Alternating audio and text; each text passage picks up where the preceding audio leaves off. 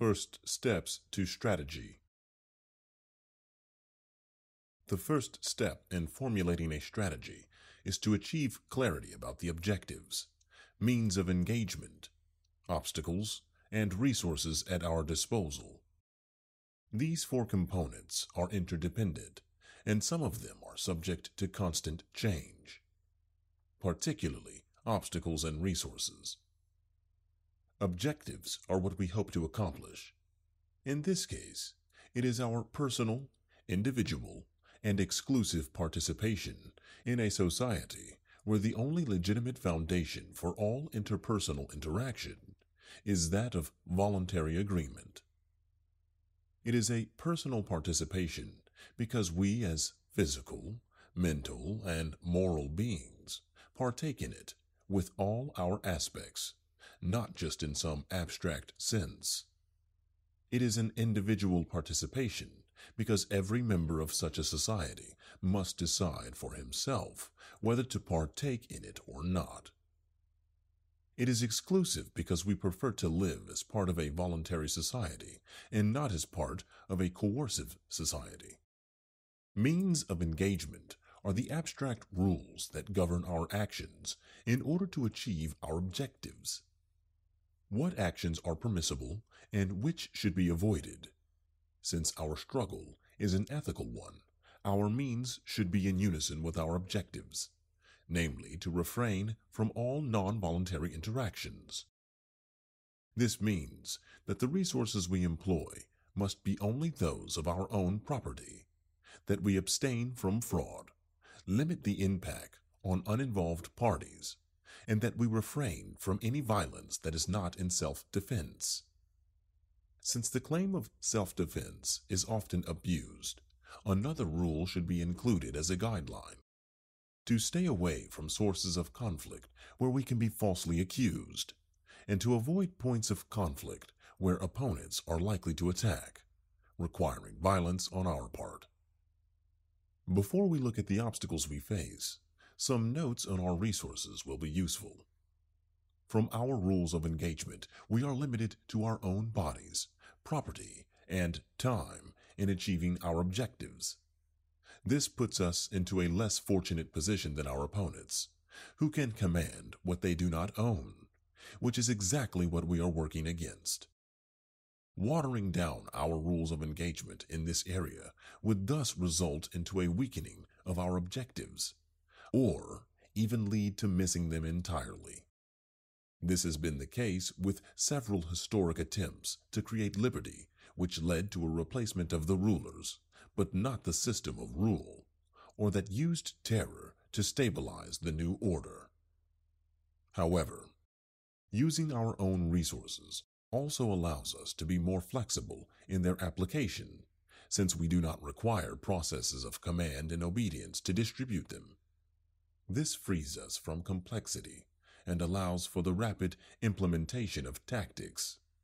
So, we can expect to be more adaptable than our opponents, so long as we do not introduce new distribution schemes for resources and actions. We can and should focus on forming an entrepreneurial environment for tactics and let them refine each other in the marketplace. But for a marketplace to work, we must be prepared to reward entrepreneurs for their superior products and services, not just through respect, but also with tangible material considerations, money, etc. Contrary to our opponents, our strategy employs the time-tested roles of entrepreneurs, customers, and investors. This is fundamental because it creates a situation in which people who are unable to contribute through their supply of services or products are able to contribute through the investment of time or money in products that will help us all achieve our objectives and maybe even profit. What are the obstacles we face? This is an area of much confusion and disagreement. Let us explore this in some depth. Obstacles. We have already concluded that our objectives are opposed by a majority of the population as well as the ruling class.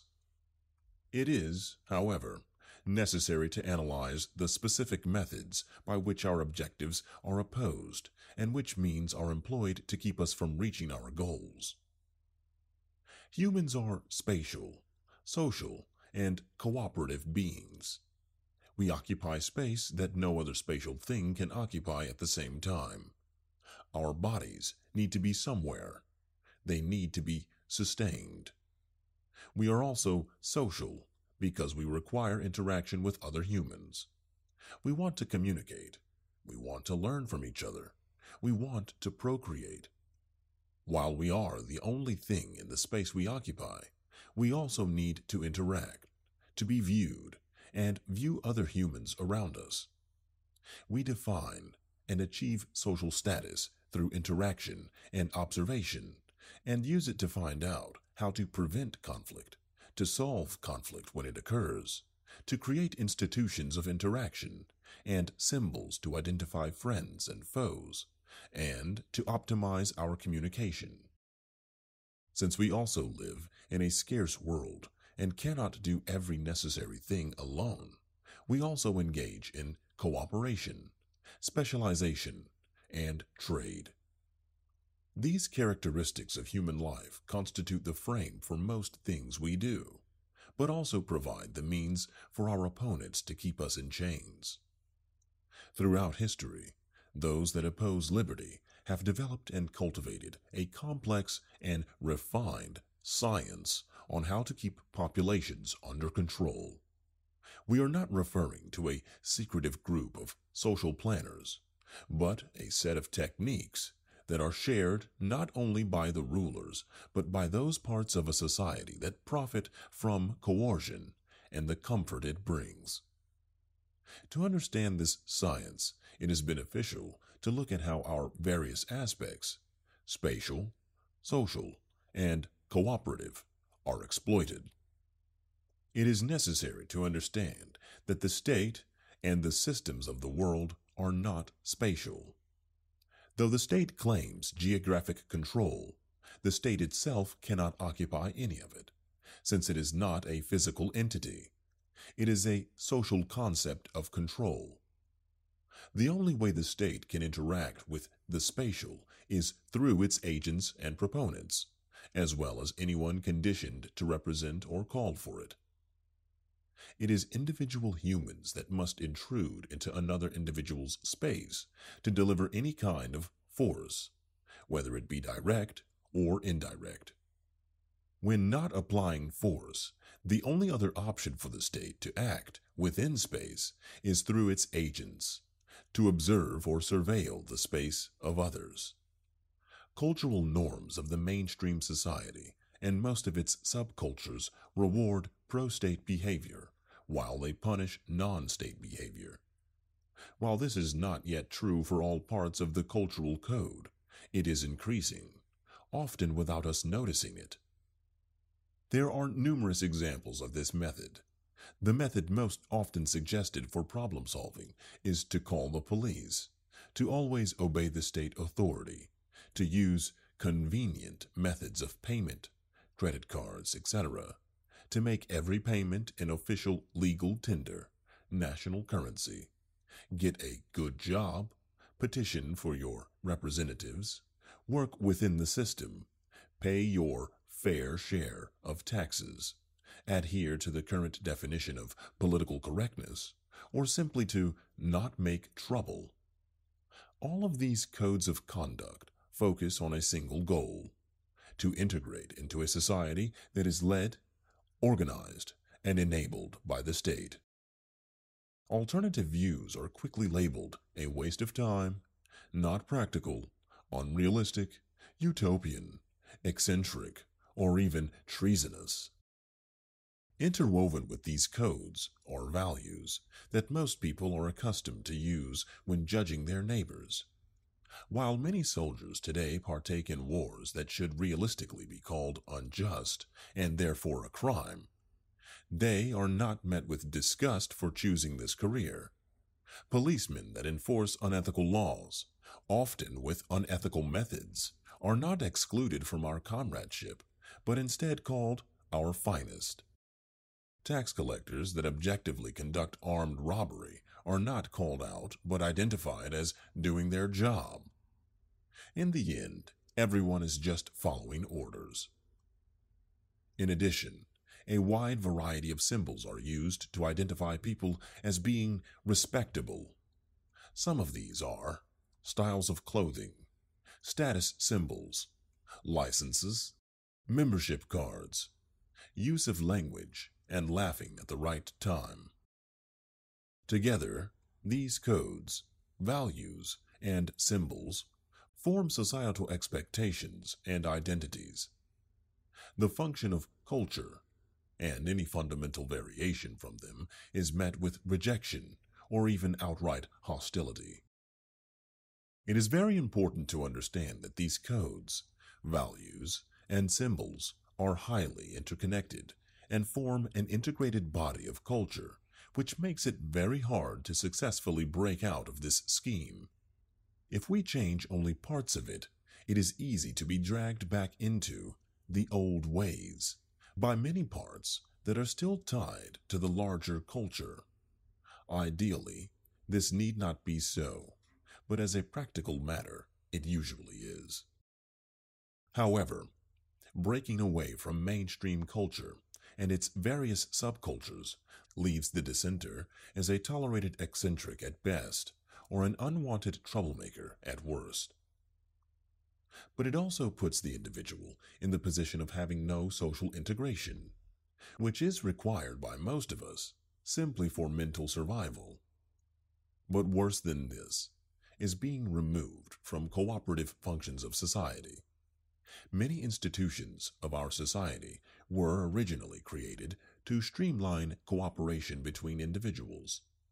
Since then, however, they have been taken over and remodeled to support state dominion. These institutions are numerous, and we will only list the most important ones here. Money and banking systems, property titles, identity papers, passports, etc., licenses, regulations, and insurance, law enforcement and security, legal system, courts, correction and punishment, education and media, communication, energy and transportation networks, charity, now what is called welfare. Each of these institutions and services are tightly controlled by the state. Access and provision are limited to those that are not perceived as enemies of the system and those that follow cultural norms. These systems are necessary for successful cooperation between individuals to satisfy the needs they cannot satisfy alone. It is by regulation, licensing, and cultural dominance that access to, and the provision of, these institutions and services is regulated, always with a tight integration of surveillance and punishment. Though there are always cracks in this control that allow people to slip through, the main occupation for legislatures and bureaucrats appears to be to search for and close those cracks. To create a system in which these institutions, combined with a matching culture, provide a totalitarian toolset and mold each individual under the dominance of the state system. Cultural codes, values, symbols and systems, and institutions of cooperation enable the state to become a spatial entity through its agents, proponents, and dependents.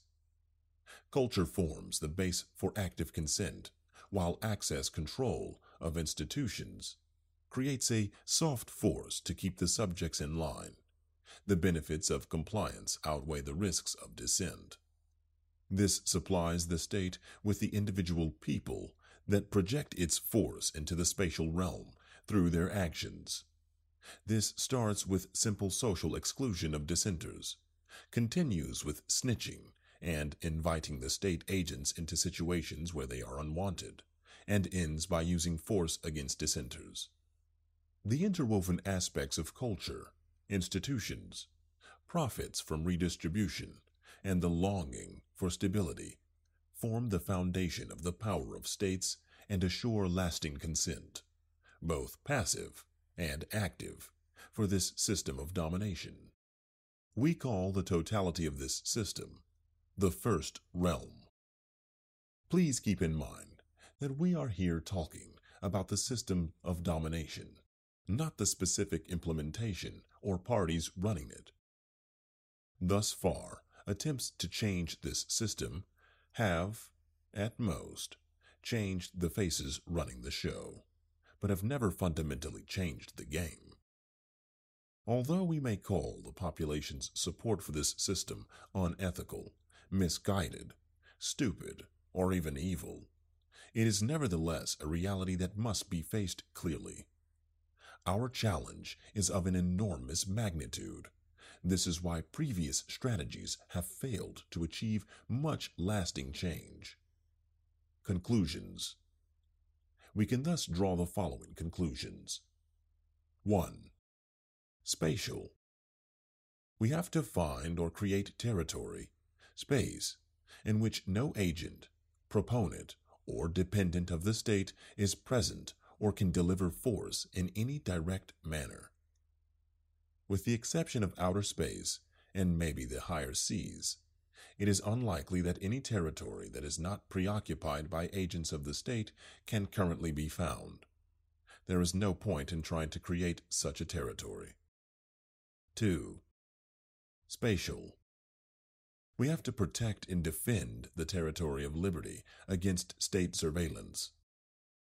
Surveillance is the precursor to force, whether direct or indirect. Otherwise, what purpose does it have? 3. Spatial. We must minimize the need of free men to enter territory that is occupied by agents of the state or surveilled by them. 4. Institutional. It is required to form independent systems of cooperation that are formed on the ethics of liberty and that are not dependent upon or connected to institutions of control, masquerading as institutions of cooperation. 5. Institutional. We cannot rely on any state dominated institution to form the basis of our interactions or our own systems. 6. Institutional. Any interaction with state controlled institutions must happen by proxy and with the uttermost separation to limit any damage that can and will occur. 7. Cultural. We need to create and nurture our own culture based on the values defined by the ethics of liberty. 8. Cultural. Our culture cannot be a simple sub or counterculture to the state dominated mainstream culture. It must be an independent counterculture. 9. Cultural. We require our own cultural symbols for mutual recognition, to optimize communication and social ordering, as well as to support separation from the culture of our opponents. 10. Cultural. The cultural codes and norms of liberty must support both the integration and nurturing of free men and the exclusion of state agents. Our strategy for liberty is the creation of a culture of liberty a society that occupies its own protected space and implements independent systems of cooperation. We need to create a second realm. This task may justly be seen as monumental, and the stakes are high. However, it is most definitely attainable. Several groups have achieved these precise objectives in the past and were often able to sustain their systems for centuries. The only major difference between those successful cultural entrepreneurs and free men is that we are more restrained in our rules of engagement. Nonetheless, even this can be used as a lasting advantage. Anarchy is the free grouping of men into societies of their preference.